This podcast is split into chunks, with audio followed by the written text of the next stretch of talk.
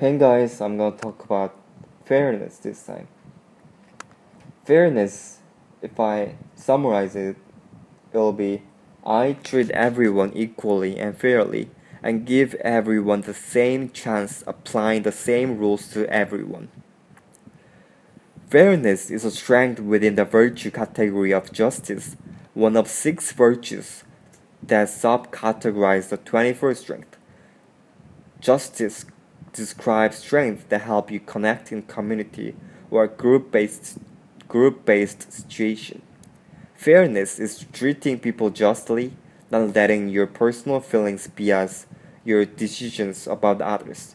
You want to give everyone a fair chance and believe there should be equal opportunity for all. Though you also realize what realize that what is fair for one person might be might not be fair for another.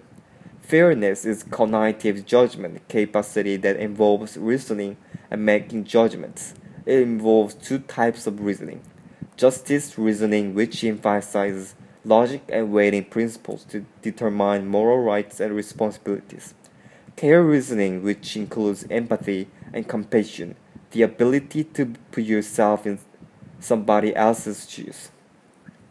Research findings on the benefits of the strength of fairness found that fair minded individuals are more likely to engage in positive prosocial behaviors, behaviors and less likely to engage in, in illegal and immoral behavior.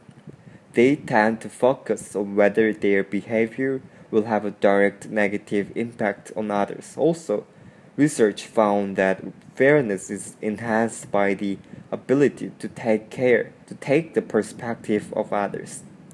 The ability to deliberately logically over issues of right and wrong is less central but can also be important.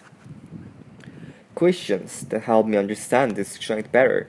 How is your strength or fairness expressed at work, at home, or in school?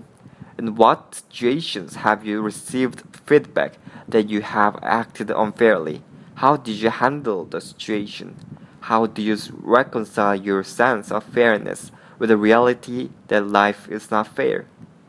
Examples of application supporting others in exploring their benefits and perceptions about people from diverse diverse backgrounds taking the step to make your workplace more inclusive encouraging and supportive of others serving on the board of an organization that offers underprivileged people a level playing field this is what i learned and I'm thankful that I learned it.